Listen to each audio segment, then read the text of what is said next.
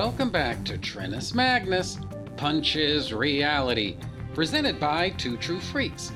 I'm your host, Magnus, and it's freezing balls cold outside, boys and girls, so let that be a warning to you. At some point during this episode, it's virtually guaranteed that you're going to hear some kind of noise in the background, and you need to know that is my heater. I need a heater here in my little home office. The, I don't know, Magnificent Magnus Cave, the Secret Sanctum. I haven't really come up with a, a, really good nerdy name for my little cave here, so I, I don't know. I'll figure out something. But anyway, point is, it gets really fucking cold. And in fact, you know what? Honestly, this home office in some ways actually sort of pisses me off because it's cool in the winter, it's warm in the summer. I mean, it's, it's not an office, it's a fucking nightmare sometimes. Well, anyway, whatever. This is turning into a rant already.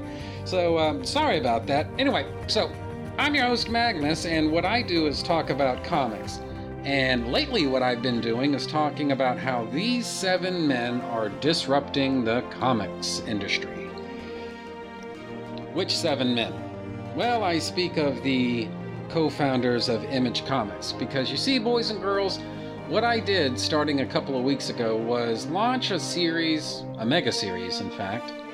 I launched a series that's all about the initial offerings of Image Comics, and I kind of wanted to focus my attention not even just on the founders of Image, although certainly that was a priority, but specifically, I wanted to focus on their first offerings to the public. So, yes, in a certain, I, mean, I, guess it would be fair to say that you could uh, do a show or perhaps series of shows about Team 7.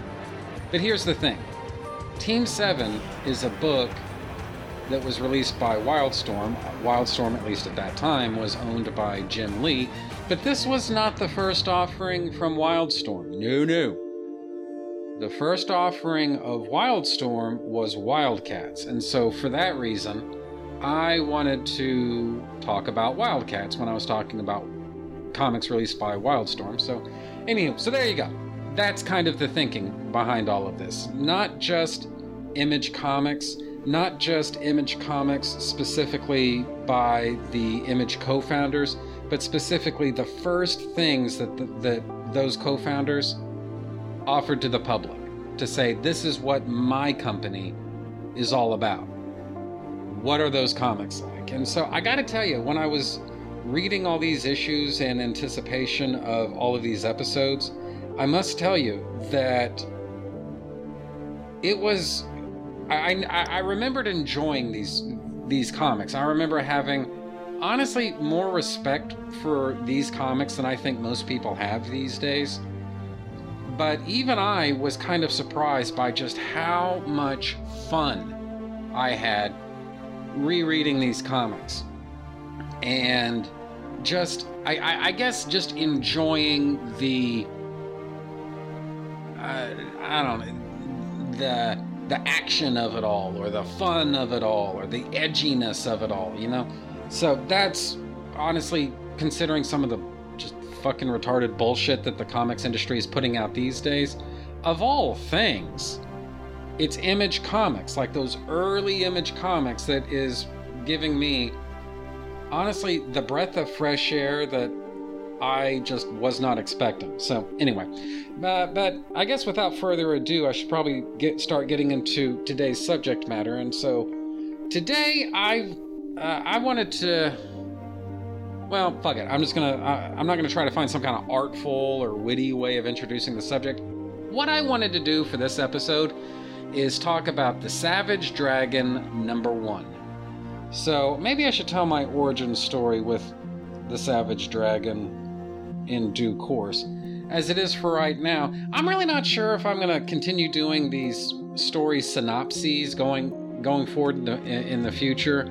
You know, uh, listing off all the different credits the story title, the summary of the stories, and so on. I, I, I don't really know if I'm going to continue doing that just because I have to think, especially for Image Comics, If you have any kind of familiarity with these comics at all, that's the reason you're listening. If you had no familiarity with these comics whatsoever, I find it hard to believe you would choose to introduce yourself to these comics through my podcast. So I don't know. Uh, we'll see. But at least for right now, yeah, I'm going to go ahead and do a synopsis. This is Savage Dragon, number one, cover date of June 1993. Cover artists are Erik Larsen and Reuben Rude. Writer is Erik Larsen. Penciler is Erik Larsen. Inker is Erik Larsen. This is starting to kind of sound like a little bit of an Erik Larsen joint. Colorists are Zan Mix, Steve Oliff, and Reuben Rude. Letterer, ah, there's my heater. Letterer is Chris Eliopoulos. Editor is Janny Wong. Story synopsis for this story, which seems to be titled Savage Dragon Story synopsis for this story is as follows The dragon confronts a superpowered mass murderer going by the name the Shrew, but he underestimates his opponent and he managed and he, the Shrew, manages to escape. The dragon returns to the police station where he begins to lose faith in his best friend, Frank Darling, as he rightfully suspects that he is purposely keeping uh, him, meaning the dragon, away from the real action. Wow, this is just not a very well written synopsis. I don't. Well, whatever. Moving right along, the dragon then returns to his depressed state that he's been in since his first girlfriend, Debbie Harris, was murdered a couple of months uh, a couple of months ago. Uh, this is just completely nonsensical. See, guys, this is what happens when you don't double check your source. Sometimes, if you don't rewrite some of this summary yourself, you end up in goofy situations where you have to make excuses to your listeners about why things sound so goofy. But I offer no apologies because it's not like you're paying anything for this. Anyway, he, meaning the dragon, he visits a superhuman bar where he defeats a few members of the vicious circle before listening to the news. Reports come in that 18 months after his much publicized death, Mighty Man has been sighted over the city. Singer slash actor Peter Clapton then gets a mention for losing his trademarked long hair to a fire of unknown circumstances. Elsewhere, in DeKalb, Illinois, a married couple lie dead after committing double suicide while a mysterious voice from the basement calls out for their parents. Elsewhere, Alex Wilde convinces her superpowered colleague to visit his lost love's gravesite and by the way, the retarded way that this thing is is phrased, it's referring to the dragon. So actually, I'm just going to reread this. Alex Wilde convinces the dragon to visit his lost love's gravesite, meaning his dead girlfriend's gravesite, where he's verbally assaulted by uh, the dead girlfriend's mother, who is named Bonnie Harris. He then hears about an elderly woman who keeps calling the, the station claiming that he, meaning the dragon, is her long missing son, Rodney. Feeling even more depressed, the dragon welcomes the news of the reappearance of the homicidal maniac, the Shrew. The dragon tears into his foe using a pair of chainsaws for extra protection, and is soon lost to his recent anguish and stops himself from, from killing his target, standing over his motion his motionless and bloody body. He pulls himself together and returns to headquarters where he's sent to investigate a superpowered couple living under the city in the abandoned buildings that were built over years and years ago. He gets attacked by the super strong Barbaric, who had seen the policeman's gun and subsequently panicked. A battle breaks out between the two powerhouses, which causes a number of buildings to collapse before the huge red man, uh, red man's young partner, who is named Ricochet, breaks up the fight earning an apology from the dragon in the process. the dragon's two new allies declared that they'd be interested in any kind of work that they can get because they're finding it pretty hard to make ends meet. The dragon says that he is seriously going to consider their offer. And honestly, that's just kind of the. I mean, this story doesn't really have a conclusion. It's like the issue just kind of ends. It's almost like you're not getting the actual last page of this story.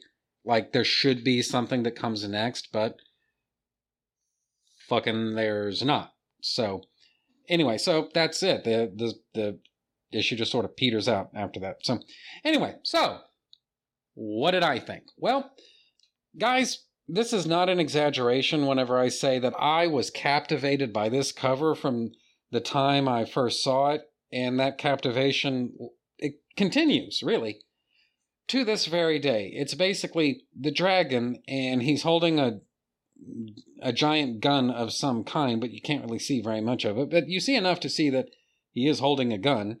He's standing against a black backdrop. Uh, and this is, by, by the way, this is definitely battle damaged dragon that we're looking at here because it looks like uh, his uh, police officer shirt is just gotten ripped to shit, and he's got two nasty looking cuts above his left eye. He's looking over his left shoulder and just sort of glaring at at the reader. And honestly, one of the disappointments that I had about this issue the first time that I read it is that the interior art doesn't quite live up to this, at least in my opinion. The interior art, I think, is a little bit more substandard quality compared to the cover. The cover is just fucking amazing. I think this is a great cover, and I think it also does a pretty good job of explaining. It's a pretty it's a pretty good mission statement. Maybe that's the best way to put it. It's a pretty good mission statement that tells you what the Savage Dragon as a comic book is all about, and specifically, uh, it's going to be about this guy. He's kind of a dragon looking dude, got the fucking giant fin on his head. He gets the shit beaten out of him a lot. He carries big, nasty looking, evil looking guns around with him and basically that this is going to be a lot of fun. And like I say, I mean, honestly, sometimes you can't you can't really qu- quantify the emotional reaction that you have to art. In fact, I would even go so far as most of the time you can't. You know, it's like if it's done really well, or for that, I, I guess for that matter, if it's done really shitty, but if it's done really well, there's it has some kind of transcendent quality that honestly it, it kind of defies words. It sort of is immune to rational analysis. This is a fucking amazing cover. And if you can't recognize that there's nothing i can say to change your mind. So now the reason i'm talking so much about the cover is because as I've gone to pains at times to say during the unfolding of this mega series that I'm working through, guys, I was not able to follow Image Comics quite to the extent that I wanted to when Image Comics first launched. And the reason for that is actually pretty simple. I was like, I don't even know, like nine or 10 or how fucking however old I was when Image Comics launched. And guys, it is not easy Okay? Not easy to put together a comic book collection when you've got basically a $5 per week budget with which to work, right? And maybe you can kind of beef that up a little bit by throwing in your lunch money with it and then you just skip lunch whenever you're at school or something like that. I mean, I don't know. But in the main, you're you're basically starting off behind the eight ball when that's the only budget that you have to work with, right? I can only imagine what kids today must go. I mean, I don't know what to tell you. torrents, I guess. I mean, I, I, don't know. I don't know what kids today are, are, are even doing. Well, torrents, though, that's kind of passe. I don't know. I don't know what, what kids today uh, are doing. You know, the uh, comic book collectors, because uh, there've got to be at least a few. At least a few kids out there have got to collect comics, right? And I've always been a little bit curious, you know, in this this time in which we live with sky high cover prices, and n- not to comment on the quality of the comics, like what it is that you're buying, just the cover price alone. Like, what do you do with that? You know. So, anyway, um, but my point is to say, and I'm taking fucking really long time to get there, but my point is to say, I didn't really have a chance to read any Savage Dragon comics. Geez, probably till I was almost 20 or something like that. I, these, it's, it, I mean, first off, this has that, that gigantic eye logo on the front of it. So instantly it's got a sky high aftermarket value, So you can kind of figure if you're not friends with somebody, and I'm talking about back in the old days, right? Back in the old days. If you're not friends with somebody who owns a copy of Savage Dragon number one, your odds of ever reading it without paying an exorbitant fucking price for it, not so good. Not so good. So, anyway, point is, took me a really long time to finally get around to to reading any Savage Dragon comics. And just somewhere along the way, I kind of glommed onto the fact that what Erik Larsen wanted this series to be was not I, don't want to say gratuitous, but he wanted the comic to be uh, maybe a little bit subversive. You know, he wanted the content to be just a little bit transgressive. So, uh, maybe a better way to put it is uh, slightly immature, because one of this character's uh, one of the characters' names in this issue. This is not an exaggeration one of the characters' names in this issue is Mike spacebar Roch. Mike Roch. Mike Crotch.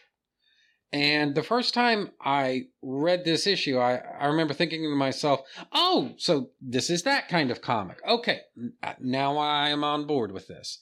And so, like I say, I mean, I knew that Erik Larsen, he he I, I, I it's kind of hard to put it into words like almost like 70s grindhouse type of thing. I mean, I don't know what it's hard to put it into words exactly like the style that he was aiming for, but what I eventually just sort of reasoned for myself is that the dragon is in his heart of hearts, we're talking about somebody who wants to be pure, who wants to be incorruptible. But he's got superpowers. He lives in a city that's filled to overflowing with people who have superpowers. And he finds himself in all of these situations where he's going up against some very fucking dangerous people, right? And it's sort of like Dirty Harry with with superpowers, I guess. Uh, and I it's I guess whenever you can unlock something in that way, that sometimes that that that can be what what makes the difference. So, I again, I I think maybe the best way to put this is, I don't kind of uh 1970s style sort of grindhouse movies.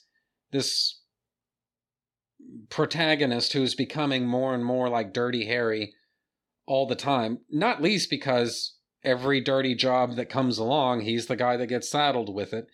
And there are moments in this issue where the dragon really does go a little bit too far.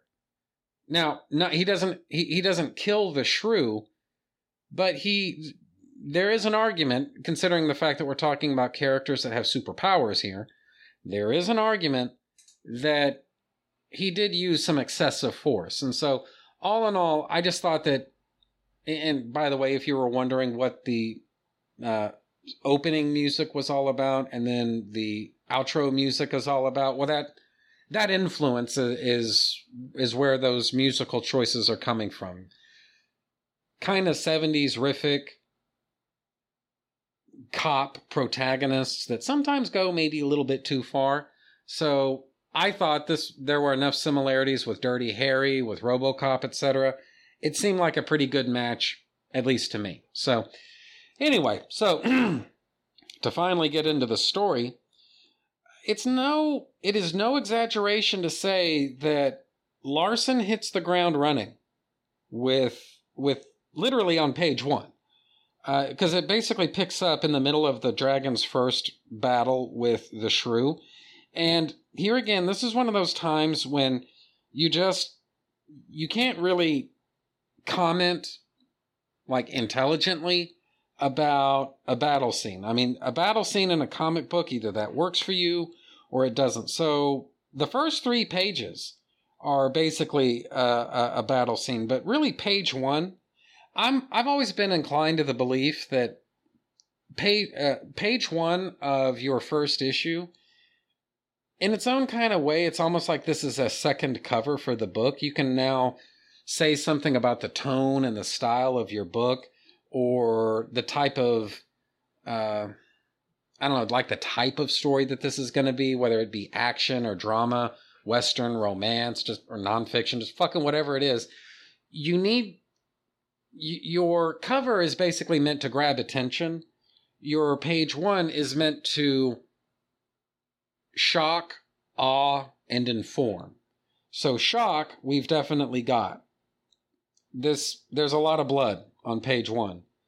Awe, all of these people are dead, and now our presumable protagonist, he's facing what appears to be a very dangerous enemy all by himself. and inform.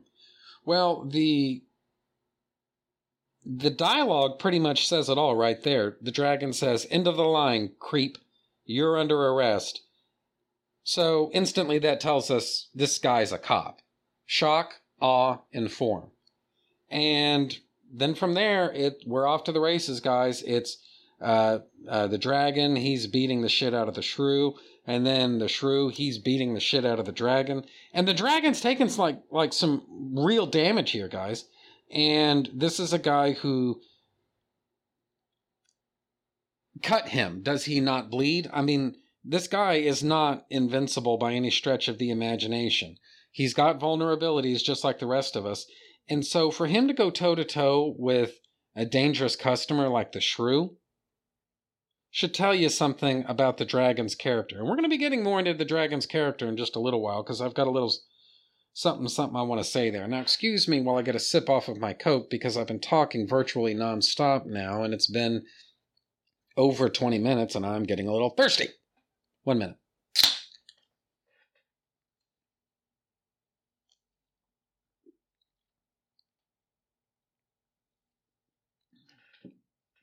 Yes, yes, yes. Orange vanilla Coke.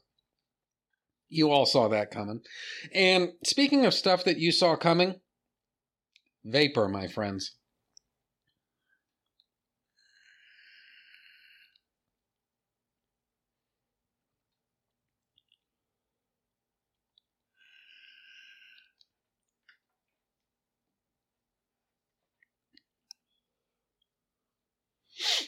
oh. Such good stuff. All right. So, like I say, first three pages, this is a huge battle. And like I say, like pretty much right from the jump, we're we're getting a, a, a pretty good idea of what this comic book is all about. Wildcats, as I talked about last week, uh, Wildcats is this is sort of I think the comparison I made at one point was Transformers and uh, in capes or something like that, or Transformers and tights or, or, or whatever it was. It was something like that, and that I think is a pretty apt description of what Wildcats as a comic book was all about. Here, we're getting something different. This is, like I say, I mean, there's the 70s grindhouse angle, the the the cop action movie angle, you know, all that stuff. But the other angle is this is this is meant to be a comic book that kids who bought it in 1992 wait is that is that when this thing came out? Wait no cover date june 1993 okay my apologies. So kids who bought this comic back in 1993 they they could buy this and feel just a little bit naughty you know? They could they could buy this comic book knowing that this this is the edgy image comic. You know, this is the one that shows a lot more violence and a lot more blood and a lot more uh, fights and and all that stuff. You know, guns and everything. And that's not to say that that that that is not to say that Wildcats didn't have a lot of guns or the comic book that I'm going to be talking about after I finish up all these Savage Dragon comics, the other image title that I'm going to be talking about. There aren't guns in that, or just whatever. But I think more than any of the rest of the image co founders, Erik Larsen took a very special pride in having that extra bit of blood, that extra bit of violence, you know. not so much to glorify in it, so much as just revel in it. You know, these characters are beating the shit out of each other. And I guess what I like about that, quite apart from how cool everything looks, which is an important thing for any comic book, but quite apart from all of that, what I like is look, very often in comics, one of the things that one of the criticisms that a lot of people have had about comics, and I would say about a lot of media, but we're talking about comics here, so comics. One of the criticisms that people have had about comics for a long time is that you don't necessarily always see the aftermath of violence. You know, these characters tear each other's heads off and piss down each other's throats. Well, then what? And the then what that we get here, look, uh, the number one, the, the dragon loses this fight by any rational standard, loses this fight. That's number one. And number two, he's hurt. And it's made clear later on that, yeah, he has a healing factor. And so basically he starts healing the moment he takes damage, but there's still, he still needs medical care after this is all finished. He's simply able to absorb punishment that would kill a normal person. So, yes, there is, one might say, perhaps unnecessary level of violence. And I, I'm not going to say that, but some people might say an unnecessary level of violence in in this issue. The other way of looking at it, though, is that the violence doesn't come for free. There are consequences to this, and honestly, for a, for a comic book that's meant to be uh, fun and entertaining and kind of edgy, well, that's about as much as you can ask for. So, anyway, getting into what uh, Comixology considers to be page five, I guess really this is page four? Yeah, this, I guess, would technically be page four. But whatever, Comixology says it's page five. The dragon is back at the police department. He's he's basically being a bit confrontational with uh, Frank Darling. At the same time, he's also being a little bit evasive. And at the bottom of the page, the the the dragon's internal monologue uh, said, among other things, it says, "I don't trust Frank anymore," and that's a hell of a thing to say because you get the idea that these guys, like once upon a time, they used to be pretty tight. So what happened? And you don't have to wait very long for the answer. What happened is we find out on uh, Comixology's page six that basically Darling recruited the Dragon to the Chicago police somewhat under false under a false pretext. And well, hell with it. I'm just gonna go ahead and, and read the mo- the uh, internal monologue here. He says, "This is Frank Darling's inter- internal monologue." He says, "It's hard to believe that it was two years ago that Dragon was found alive in a burning field. He woke as an amnesiac, unable to remember anything about his life, yet he had, he had full knowledge of everything else, a type of amnesia never heard of. And it goes on to say, basically that Darling tried to recruit him to the police with no dice. Doesn't work. In desperate, he goes on to say, in desperation, I arranged for freaks to threaten Fred, thinking ba- basically Dragon's boss. I arranged for freaks to threaten Fred, figuring that if Dragon saw the, their threat firsthand, that he might be swayed to join the force. It didn't work out as I planned. After Dragon had them hauled off to jail, the villains blew up the warehouse, killing Fred. Dragon joined the force, but at a price. Turns out that Skullface from the Vicious Circle discovered my scheme, and now he's threatening to blow the whistle on me. My career would be over. Dragon may leave the force. So I'm over a barrel. I can send him off against rival gangs or independent maniacs like this Shrew character, but I've got to steer him away from any vicious circle activities. The bad guys are tightening their grip on the city, and I can't do a damn thing about it. And being as this is a not just a comic book, but specifically an ongoing narrative, this is a story. This is a basically we're going to be getting a serialized story here. You know that sooner or later the dragon is gonna find out what what Darling has been up to.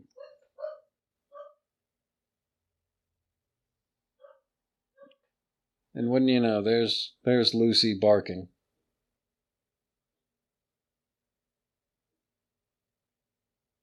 Hmm. Well, anyway, you already know that sooner or later the dragon's gonna find out all about Darling's dirty laundry and what's going on with that. And so in the here and now, though, this does create drama because they are supposed to be friends. Well, Darling's actions, these are not the actions of a friend. Friends don't treat each other this way. And yet, desperate times call for desperate measures, do they not? So, anyway, all in all, this is, I think, good drama. And the reason I'm kind of harping on it here is because so often Image Comics don't really, or at least the early offerings of Image, they don't really get let's face it, they don't get praise for their sophisticated writing and and all of that. The the easy joke is that Image Comics, oh boy, they sure live up to their name. And the thing about it is there are instances where that's true. But the fact that it's true at least some of the time shouldn't mean that we willfully ignore quality writing when we see it. You know, credit where credit is due. Erik Larsen, I honestly don't know a whole lot about uh, his history as a writer prior to Savage Dragon number one, but I would imagine he doesn't have a very extensive history as a writer before putting pen to paper, as it were, for for this issue. So I think he's doing actually pretty well for himself, all things considered.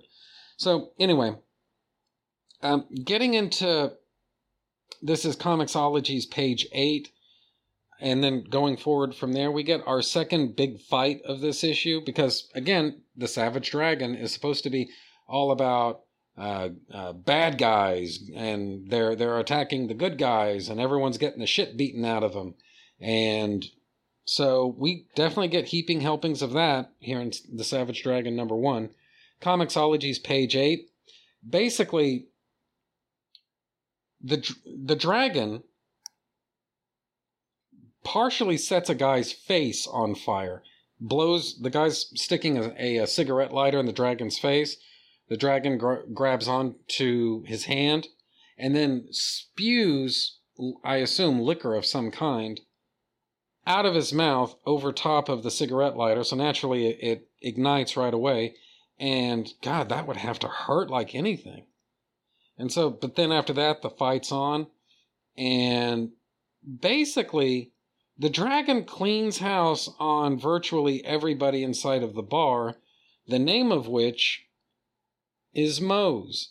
Now, considering the fact that The Simpsons was one of the biggest hits that was on TV at the time this issue came out, I can't help wondering if the name of this bar isn't some kind of a nod or a wink or a reference to Moe's Tavern from The Simpsons. And I don't know, it's just the name of the bar could have been anything. Didn't have to be Moe's. So why did they call it Moe's? So anyway, but if you need a reminder of just how tough the dragon is and how much ass he can really kick, he and again, this is no exaggeration, cleans house on the entire fucking bar.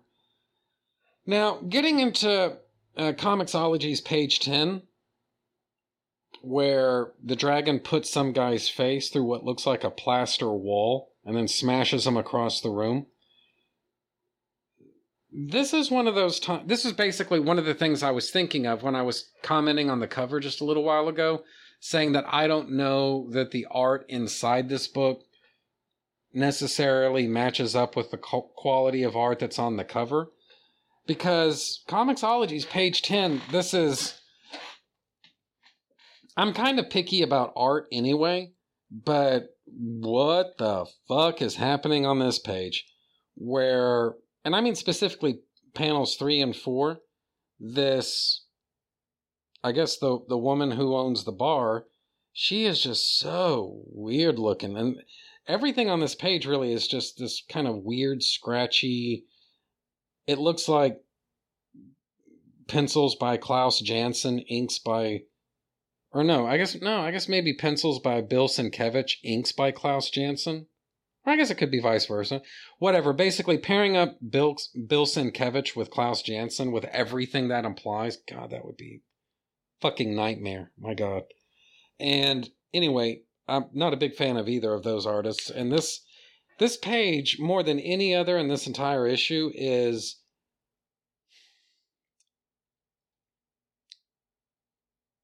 yeah, I don't know. It, it, it's like it's just it, it's the worst of both worlds. You know, the worst of Bill Sienkiewicz, the worst of Klaus Janson, and some weird, sick, twisted, unholy, abominable bleh of a page. And so, anyway, but there is kind of an interesting little nugget. Again, Comixology's page 10 in the final panel. Uh, the talking head newscaster says Another report of a Mighty Man sighting. Mighty Man died a year and a half ago after his alter ego, Robert Berman, was knifed in his Elgin, Illinois home.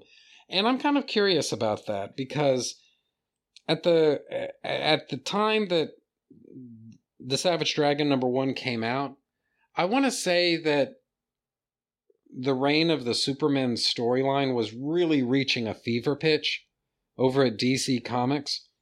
It was really reaching a fever pitch by about the summer of 1993. And so,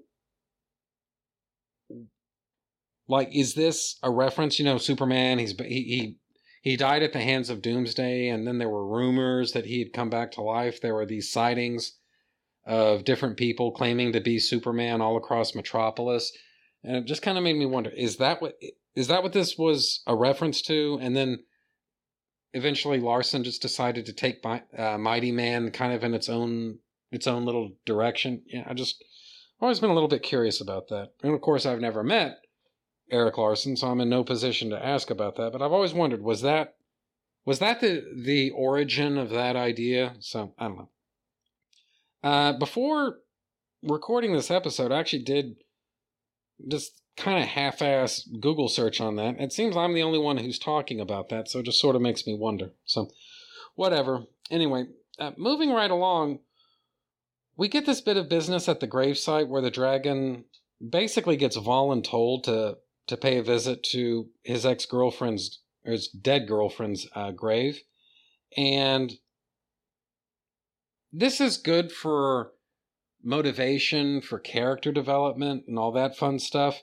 It's worth asking what exactly is it with the dead girlfriend? Like, what's the story there? And again, by virtue of the fact that this is an ongoing story, what do you want to bet that sooner or later we're going to get some answers about that? So, anyways, moving right along, this is getting into Comixology's page 15 and then going forward from there. The dragon has his his big showdown with the shrew and last time he used a it looked I don't even know what. It was a giant fucking gun of doom, uh, an automatic of some kind. And that didn't work against the shrew, so this time the dragon goes in there packing a pair of chainsaws as his weapon and considering how dangerous the shrew is, yeah, maybe having a pair of chainsaws is going to make this a little bit more of a fair fight. We'll never know because the, the the shrew basically finds a way to disarm the dragon in pretty short order. And so after that, it's hand to, they're they're back to hand to hand combat. And then getting into Comixology's page 18, this is sort of the dirty Harry moment of this issue where the dragon has overpowered the shrew. Okay, the dragon has won, and rather than running the shrew in straight away, the dragon just pounds him and pounds him and pounds him and pounds him, just into fucking submission and un- into unconsciousness, really. And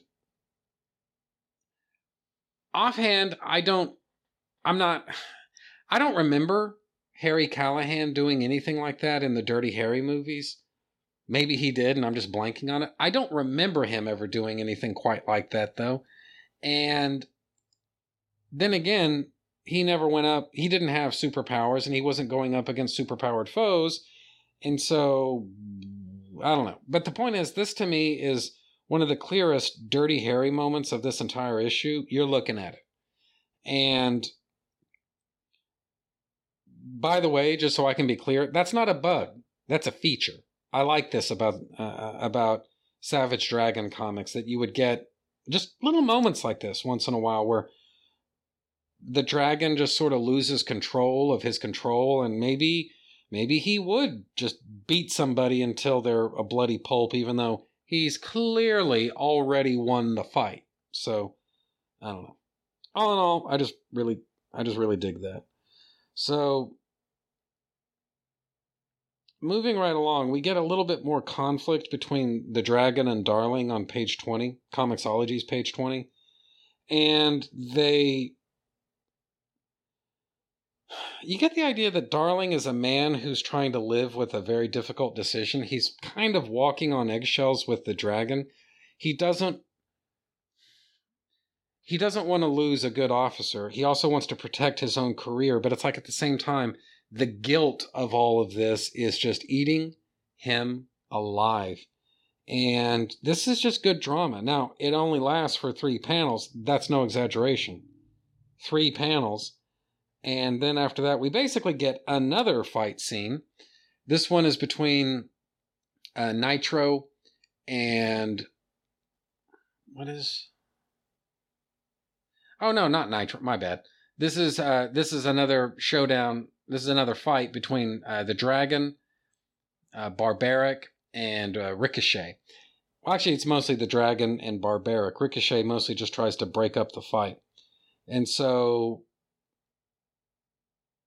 I guess what I like about this is the fact that the dragon has made it clear uh, multiple times now that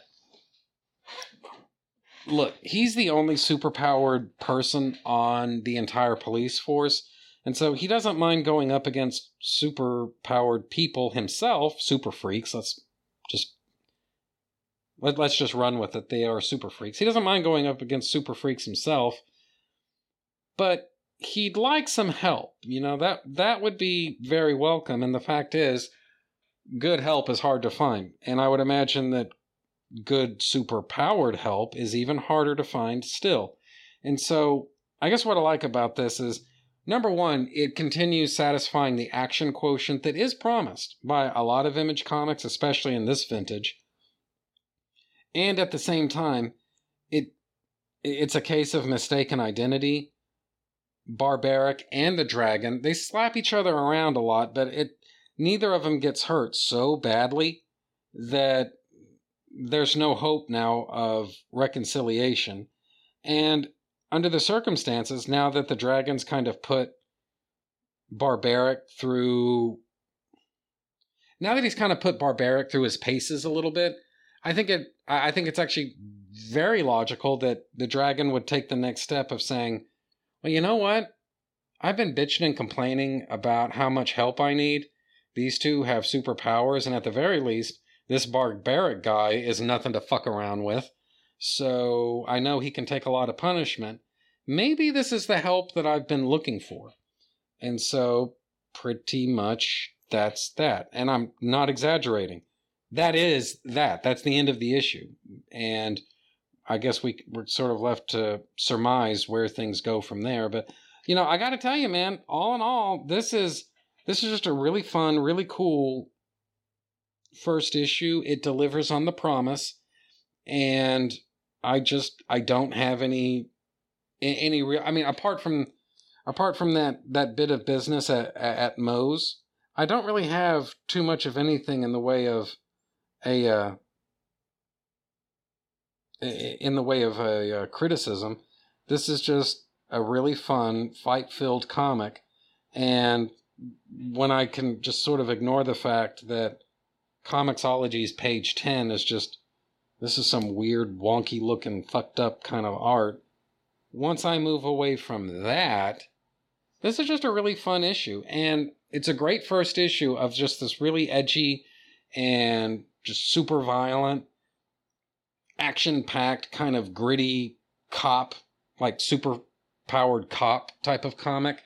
And it's just, yeah, I just ha- had a blast reading this issue, and I'm really looking forward to seeing where things go. But uh, yeah, so I think that's I think that's pretty much that with Savage Dragon number one. Now, as to feedback, feedback, feedback, feedback. I've got something here. Yep. All right. So this is an email that I received from longtime listener and longtime sender of feedback. Not really sure how best to. Anyway, whatever. Longtime listener, fanboymus prime. This is entitled Ultimate Spider-Man and was sent on March the third, 2015. So Prime writes, Hey Magnus. So, you are talking about the first seven issues of Ultimate Spider Man. I remember getting for free comic book day, among other issues, the first issue of what you are reviewing and hating it. Why, you should ask, is simple. It was a drawn out version of Spider Man's classic origin, something done in 15 or so pages. Sure, it could be stretched out to uh, a full first issue, and I won't mind, but six issues? To hell with that. Uh, or rather, to hell with that to trade size bloating out of a story that proved it could be done quickly and effectively. You know, something prime, something I honestly don't remember commenting on in that Ultimate Spider Man episode that you're reacting to is Peter's Peter has that little confrontation at some point. It's and it kind of varies based upon the telling, but he has a confrontation with somebody where he has a chance to stop the guy that's going to go on to be the burglar who kills Uncle Ben. He has a chance to stop him and chooses not to. Now, oddly enough, I can't remember exactly how that scene played out with Ultimate Spider Man, but in Amazing Fantasy number 15, what Peter did in that scene was completely uncalled for, right? It was Peter basically just being an asshole. That's pretty much what it was all about. Peter had a chance, he could have stopped the thief and didn't do it. he chose not to do it. He acted like an asshole for no reason whatsoever. Now, when you start getting into the Sam Raimi Spider Man film, the first one, or the first Amazing Spider Man film by Mark Webb, uh, basically, uh, and as I recall, Ultimate Spider Man as well, but I mean, I may be misremembering that, but in every single one of those, Peter had not necessarily a good reason for not stopping the thief, but he had a reason for not stopping the thief. And it might have been flimsy. It might he may have even been justified. Like in the Sam Raimi movie, you can kind of understand where Spider-Man uh, was was coming from there. The promoter had basically cheated him out of money, and so when Spider-Man had a chance to save the money, basically stop stop the thief and recover the loot, he chose not to do it. You know, now the promoter had already screwed him out of money, so now he was screwing the promoter out of money. Tit for tat. In the moment, now, yeah, Peter goes on to, to pay a very heavy price for that decision, but in the moment, you can kind of understand where Peter was coming from in the first Spider Man film. And same thing I would say for Amazing Spider Man, where, as I recall, the the shop, there was a convenience store that gets held up and Peter chooses not to intervene. Well, the guy behind the counter wouldn't sell him chocolate milk, even though Peter had almost enough money to pay for it. The shopkeeper wouldn't do it. So, there, Peter's excuse is still flimsier, but he still kind of has an excuse, right?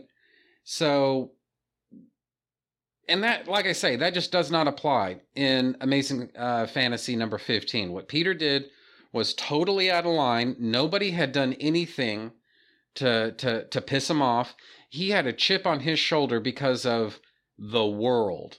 You know, there wasn't a particular person. You know, the guy that, uh, that uh, screwed uh, Peter over. Really, I now that I think about it, in both movies, the first Raimi movie and the first Webb movie, Peter got screwed over to varying degrees in both of those. And so when those people got sort of their comeuppance, Peter didn't stand in the way of that. And one of the reasons that Amazing Fantasy, I think, is simply a better origin for the character, the lesson he takes from all of this is with great power, there must also come great responsibility. And that lesson, I think, gets very diluted in the movies where Peter has some justification, flimsy though it may be, he still has some justification for his action, or inaction, as the case may be. Whereas in Amazing Fantasy number 15, there was no excuse. He had a golden opportunity to do what was right, but he chose to be selfish. And th- to me, that's what makes the great responsibility lesson so powerful in Amazing Fantasy number 15, where it doesn't really come across as strongly in the adaptations. And I don't know why these little nips and tucks to the origin were made. I don't know what the creative logic behind this stuff was. I simply know that what Peter did in Amazing Fantasy number 15 by not stopping the thief was totally uncalled for and basically informs everything that character ultimately comes to stand for. Whereas in the movies, it's not completely uncalled for. I mean, yes, it's still wrong. He still it, it doesn't really matter what other people do to you. If you have a chance to to stop the bad guy without risking your own life, I think you have a moral obligation to do it, you know? And so, yeah, you, Peter really he he should have intervened, but you can kind of understand where he's coming from in not intervening in the movies, you know, whereas in the comic, like I say, it was totally uncalled for and he paid the price for his selfishness, you know. And Uncle Ben definitely paid the price for his selfishness. And my memory of it is, just to kind of tie it all back to the subject at hand here, my memory of it is that the same thing really applies for Ultimate Spider Man as well. Spider Man, or Peter, he had a, he had the chance to do what was right, but he had I would say pretty not good reasons, but he had understandable reasons for not doing it. Now, it's been forever since I've read Ultimate Spider Man, so, or at least those issues, so I could be misremembering this, but my memory of it is somewhat like Amazing Spider Man, the movie. He had kind of flimsy reasons. They're not great. He still should have intervened, he still should have stopped uh, the, the thief he simply chose not to, and he had a, a kind of half-ass, kind of not really, but kind of justified reason for for not doing it. You know, it was not totally out of line, totally uncalled for. Peter being an asshole. Uh, there there was some understandable reason for him not doing it. You know, so to me, when it comes to that specific moment, in the Spider Man mythos. Amazing Fantasy number 15 is It's the Reigning Champion. So, anyway, Prime goes on to say, plus, to be honest, as I've said, the X Men and Avengers are my favorite Marvel books. I've enjoyed Spider Man and, and various runs of the character, but he's not one that I keep coming back to as much as the X Men and Avengers. Plus, Bendis has burned me many times with his stories being, well, shit, to be honest. Just finished his all new X Men story where they go to the Ultimate Verse, and it was a wandering mess that went nowhere, didn't even include a clash between the two X Men teams. The fight with Doctor Doom was pathetic. A whole issue served as a flashback to getting to the Doom fight's opening. You couldn't. You. Let's see, this is. You couldn't call the person that opened the portals to the Ultimate Verse a character as she was merely a plot device in the first and last issue, and it wasn't explained how Doctor Doom got away from the Ultimate FF, as they probably want to keep a close eye on him. And actually, you know what, Prime? I'm going to be completely honest with you. I've never actually read um, the uh, Bendis All New X Men stuff, so I really can't comment on that too much. But from the Ultimate Universe's standpoint, this could just be prejudice on my part. It could just be that I've read, uh, I, or I've seen more of the uh, of the Ultimate Universe Doctor Doom than I can remember of the 616 universe Doctor Doom. I've retained more of that, I guess is what I'm trying to say.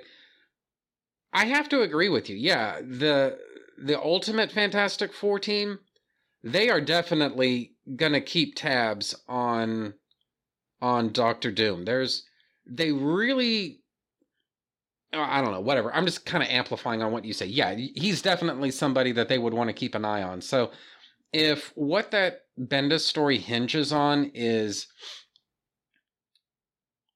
basically some kind of a conflict or an encounter with Ultimate Doom, um yeah, the I think you're going to need to account for the for uh the Fantastic Four, like Ultimate Fantastic Four. You're to have to account for them in some kind of a way, you know, even if it's to say, well, they're off planet and they're saving the world from, uh, I don't fucking blah, blah, blah, you know, and the boogermen. And that's why they're not, I mean, you need to, and honestly, I mean, I'm criticizing Bendis for something that for all I know, maybe he did account for in some way or another.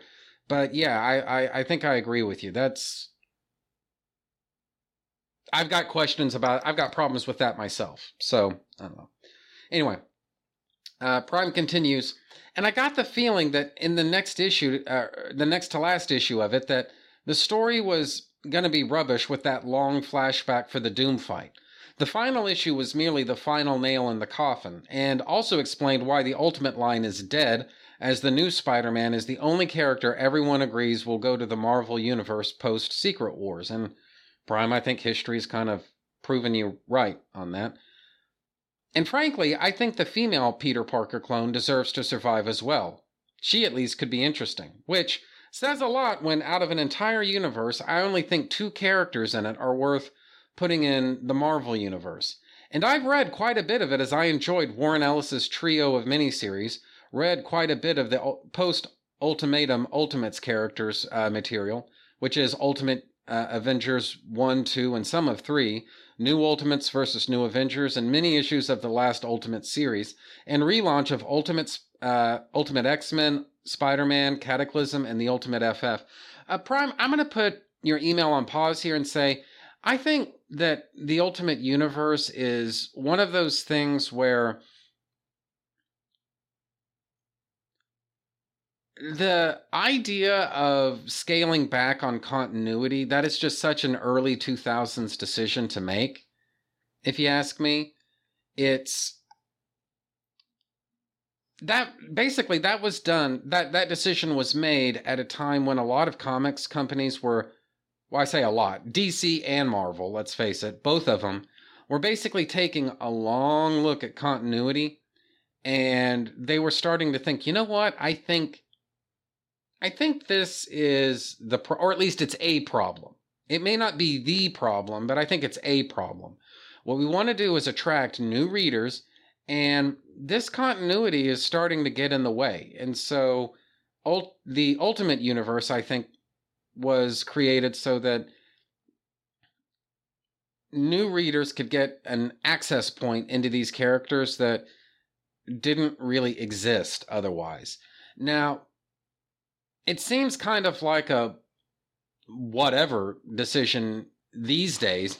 But guys, I really can't overemphasize what a major uh, revolution this really was. What a huge change this actually was because all through the 70s, as I understand it, all through the 80s, as I understand it, and definitely all through the 90s, as I fucking remember it, one of one of the hallmarks that DC and Marvel would both hype up or promote in in their various titles. And I and now that I think about it, I think even Valiant, like classic Valiant, I think this was sort of their calling card as well of having tight, logical, and coherent continuity. For the most part, you could understand it. For the most part, it would make sense. and everything more or less added up. I mean, let's face it, you've got all of these different creators who are working on all of these different characters at all of these different times. You got to expect something, but it's like at the same time, this shit is mostly to fit together in a pretty logical way. And the purpose of events in the DC universe, like Crisis on Infinite Earths, and I would say, arguably to a greater extent, Zero Hour, it was not so much to eliminate continuity as put continuity in a context where it makes sense. You know, you can read all of this shit and it's going to add up in a pretty logical way. And I guess what I'm trying to say is continuity was a selling point in the 90s. And as best I can tell, in the 70s and in the 80s as well. So 70s, 80s, and 90s what the comics companies were trying to put out there was um, the uh, concept that we have continuity, it adds up, it makes sense. You can read this stuff, and everything is going to fit together in a pretty logical way. And that's why, number one, it was such a big deal when that thinking began to change in the early 2000s. And then, number two, that of all people, it was Marvel that that made that change. And I kind of put that down to the fact that in the late 90s and in the early 2000s, Marvel was just more willing to take creative risks than DC was. DC took a lot of creative risks in the 80s and in I would say going into up through the the mid 90s. But after that, they seemed to back off a little bit on on taking chances. And so when you start getting into the early 2000s, Marvel, they were still trying to reestablish their cred in the marketplace following their bankruptcy and like 1995 or 96 or whenever that was. And a lot of people were still kind of looking at Marvel sideways a little bit. You know, they still needed to to prove themselves in ways that just weren't necessary I would say even 10 years earlier, especially 10 years earlier, you know? So getting into 2000, 2001, Marvel, they don't necessarily have the same cred, like I say. And so I think that the introduction of the Ultimate Universe, it came down to the comic book industry rethinking the importance of continuity, along with the fact that Marvel, they needed they needed something they could use to prove themselves. And so I think maybe that created the perfect storm of factors to where somebody gave final approval on creating the ultimate universe and a star was born. But when you start getting into the blood and guts of the ultimate universe, I mean, you're like five, six years deep into this thing. I think the wheels start kind of coming off the wagon because at this point, you've got five or six years of intricate, in depth, layered, textured, nuanced and very detailed continuity. And it's starting to become a bit of a challenge for all these different uh, creators and uh, writers and editors to manage and figure out and understand and keep separate from the mainstream Mar- Marvel universe. And I'm not going to sit here and tell you, Prime, that the Ultimate Universe is a noble failure, because I just don't think that it was. Failure, yes. Noble, I don't know. I mean, I see a lot of good stories in the Ultimate Comics, but there were also just some what the fuck decisions that got made too. Like for like for example, the Ultimate Universe never seemed to really know what to do with Daredevil. You know, they seem to want to have a kind of Millerish or 2003 Daredevil movie ish take on the character, and things just didn't really seem to fit together all that well. Or nothing seemed to, nothing much seemed to come out of Ultimate Daredevil. They never really knew what to do with that with that character. You start getting into the Ultimates, there's the whole I mean, let's face it, incest thing. I mean, what the fuck? And so so there was that. And am I the only one that just doesn't like Ultimate Cap? I don't know. I mean, the guy just every time I like everything that I can remember about Ultimate Captain America, the guy just comes off like a blowhard asshole. You know, so I mean, I don't know. And yeah, Ultimate Spider Man is good. It's like everybody seems to agree on that. And by that, I mean Ultimate Peter Parker. Everyone seems to to love that character. Bendis really went all out on that character, and I think it shows. But it's like at the same time, you can't build a universe out of just one cool character. And so I don't know. It's th- yes, there were some good ultimate stories, and I think you know, in in large part, this was an a, an experiment that was worth doing. But I don't think ultimately that, huh, pardon the pun, uh, but I don't think that ultimately this was a creative success. And people can talk whatever shit they want about Miles Morales. I don't give a damn. Okay. So I don't know. Everyone's entitled to their own opinion, but in the end, I really, Prime, I generally have to agree with you. I really don't think that this is Marvel at its best, shall we say. So, anyway. Getting back into Prime's email, he writes, Yes, very much so. I have not touched the various Ultimate Spider Man stuff beyond Spider Man. Again, he's a character I had zero interest in, even with the new guy. Also, Mysterio creating his own portal between dimensions is bullshit. The man is a special effects expert, not a mad scientist. This guy could not beat AIM to find a way there, unless he managed to get the tech from groups like Gauntlet that used inter- interdimensional travel tech for various purposes, but nothing was offered in the story either way on where Quentin Beck got the technology to do that. And Prime, I kind of have to agree with you on that. That does sound kind of stu- kind of stupid, but uh, anyway. Prime goes on to say Gauntlet is from the first story arc of the Counter X Men, uh, of the Counter X X Man run. I call it Counter X as that was what they called the six months later X Man, X Force, and Generation X stories. Not sure if you're a fan of Warren Ellis, Magnus, but they might be fun uh, for an obscure and forgotten X book revamp. Generation X having to uh, try to interact with normal teens. X Force becoming a Black Ops team under the command of Pete Wisdom, and Nate Gray becoming a guardian of the Marvel Universe from all the dimensions around it. Actually, that does sound kind of interesting, the Nate Gray thing. Well, actually, it's a it's a bit more than that in Nate Gray's case, but I, I'll say it is a direction for the character cut far too short. Not suggesting any of those would would change your life at all, nor that they are required reading. Just saying that. Uh, just saying something to unearth from the cheap bins and give you something to talk about for the show. Also, on Generation X, I must ask if you consider a series that goes 75 issue to be 75 issues to be a short-lived series. Some internet reviewer seems to have a very different idea what a short lived series uh, is from me. Uh, Prime, I'm going to put your email back on pause here and say that um, to me, short lived is anything less, it's like 23 issues or less.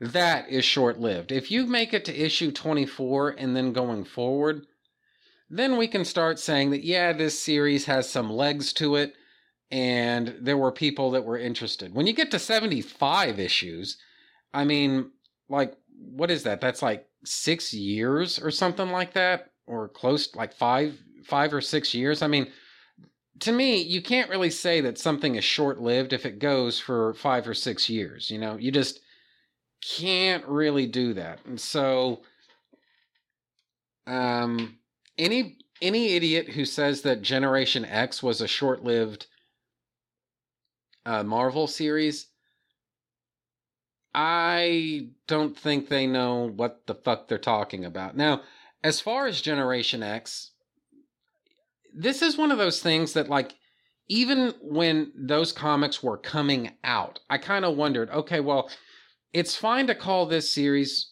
about mutant teens running around in the early to mid 90s. If you want to call that Generation X, well, actually, really, you, you kind of have to say the the early, really mostly the the early '90s. If you want to call that Generation X, I guess that's fine.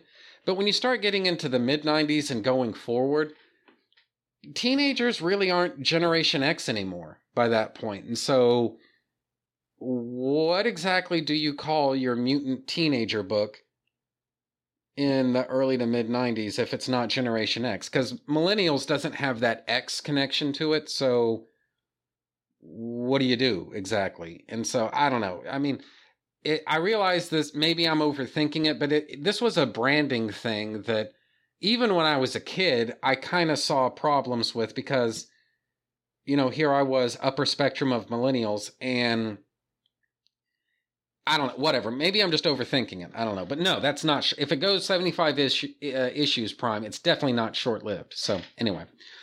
Prime, go, uh, Prime continues by saying, also, while giving show suggestions, IDW's Transformers vs. G.I. Joe, or as I put it, a Kirby fueled kids' play session with their action figures. Like they got into their older brother or, or cousin's Fourth World comics.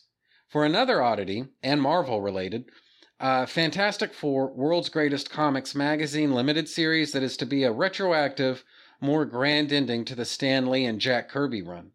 A grand road trip of the Marvel Universe circa 1970. Again, something you could find in the cheap bins like I did.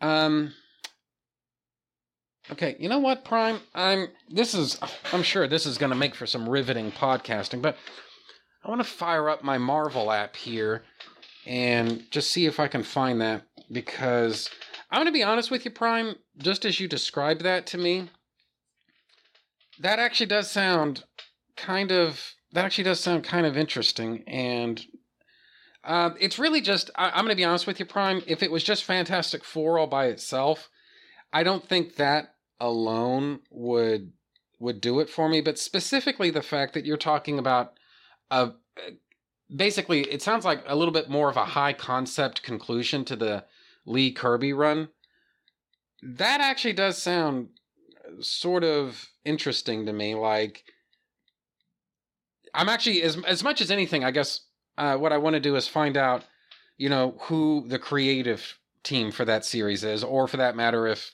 the Marvel app even has it because I don't know. I mean, I'm not promising anything, but that actually does sound that actually does sound uh, sort of interesting. And indeed, it looks like they've got something here. Let's see. Why does the fucking Marvel app do this? They'll show you one issue of it and click here to see the whole series. It's like, yeah, fuckhead, I want to see the whole series from the jump. Just fucking show me that. Asshole. So, let's see. Oh! Coincidentally enough, uh, this was written by Erik Larsen. So, there's your Savage Dragon connection there, guys. Written by Erik Larsen and Eric Stephenson. Art by Keith Giffen, Erik Larsen, Jorge Lucas, and Bruce Timm. Wow. Bruce Timm. I didn't see that coming. I'm going to be honest with you, Prime. I, I, guess I wasn't aware of the fact that Bruce Timm had ever done, well, really anything for Marvel. So, wow. All right. Uh, Prime, I'm going to be totally honest with you. I'm looking at some of, the, I'm looking at the uh, creative team here. That looks kind of interesting. I'm looking at these covers. Those look kind of interesting. This looks sort of like vintage, sort of like 1960s Silver Age throwback Marvel type stuff. And wow, 12 issues. So, hmm. Let's see, they've got. Wow, it looks like there's some crossover stuff. Not too much, but a little bit of crossover stuff that's happening as well. Let's see, got some. Looks like at least. Cap, Hulk. I'm guessing this is. They're standing on the Rainbow Bridge on this issue, so I, am guessing this is uh, Thor. Huh. All right, look, uh, Prime. Again, I'm not. I'm not gonna make any promises here. All right, but uh, I'm gonna be completely honest with you, dude, and say this really does look sort of interesting to me. So I'm not to guarantee you that I'm to cover this on the show necessarily, but uh, I'm at the very least I'm probably to, you know, read a couple of issues and just see how things go with that. But uh, that's a that looks like a damn good recommendation right there. So uh, thank you very much. So again, I mean, I'm not promising you that I'm going to talk about it on the show, but I I can promise you that sounds fucking awesome. So anyway. Prime finishes up his email by saying, Love the show and we will keep on listening. Signed, fanboy MS Prime. So, like I say, Prime, thank you so much uh, for your feedback. Thank you for uh, these recommendations. That World's Greatest Comics magazine thing sounds really interesting. And like I say, I'm probably going to check out a couple of issues. I don't guarantee that I'm going to necessarily cover them on the show, but at the very least, I do guarantee that I'm going to check into that and uh, let's just see what's going on with that. So, and that, I think, is pretty much it. Now, as to next week, I'm going to be talking about, obviously, Savage Dragon number two, but that's for next week. So, I think that's pretty much it for me for this week. So, bye, everybody. I'll see you next week.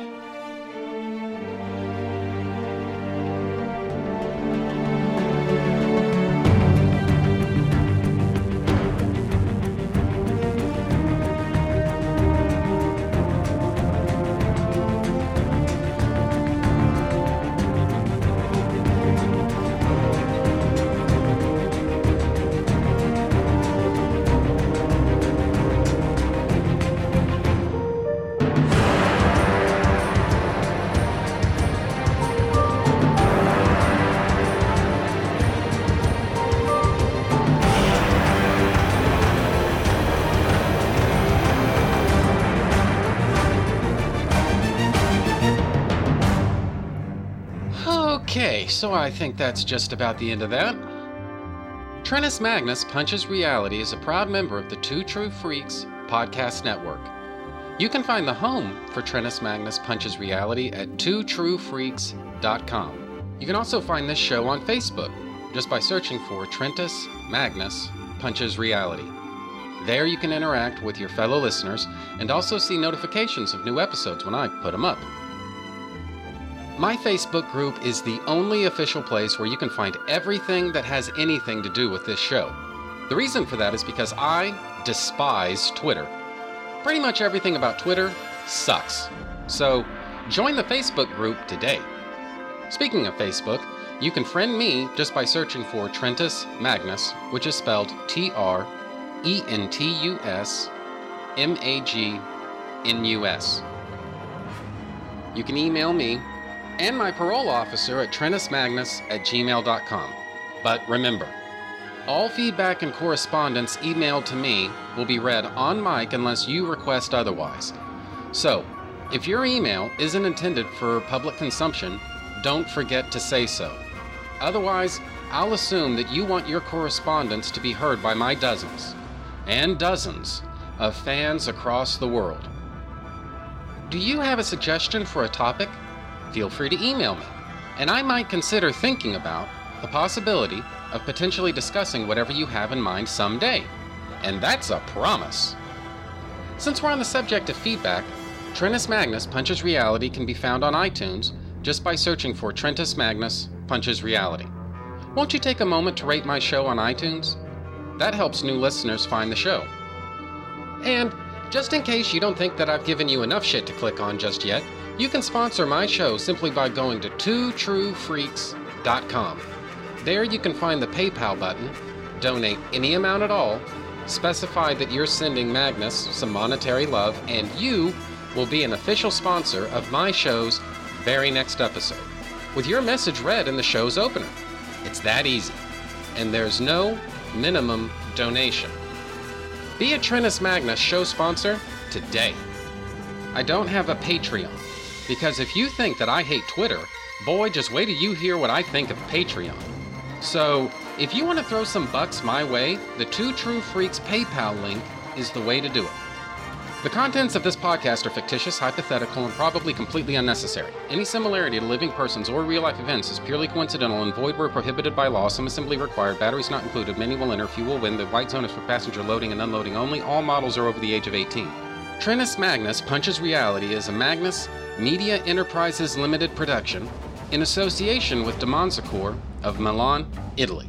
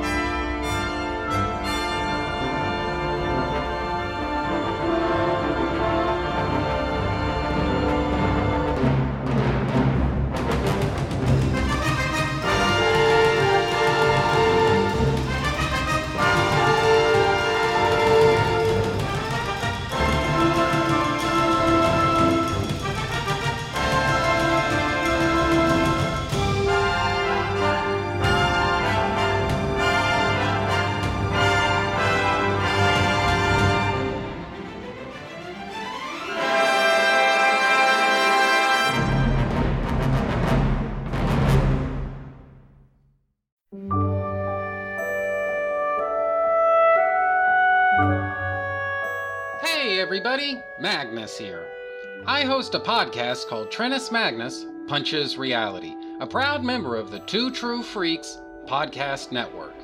I release new episodes every Tuesday, and sometimes those episodes are all about Smallville. This is Magnus Talks About Smallville. In my opinion, Smallville is the most underrated live action adaptation of Superman in history. Magnus Talks About Smallville is dedicated to themes, story arcs, and character motivations of Smallville. I do a ton of in depth analysis of each episode of the show, and people seem to love listening to me talk about Smallville. And I want you along for the ride. Check out Magnus Talks About Smallville, a feature of Trentus Magnus Punches Reality, and see for yourself why Smallville is awesome. Magnus Talks About Smallville, a feature of Trentus Magnus Punches Reality. Only at twotruefreaks.com.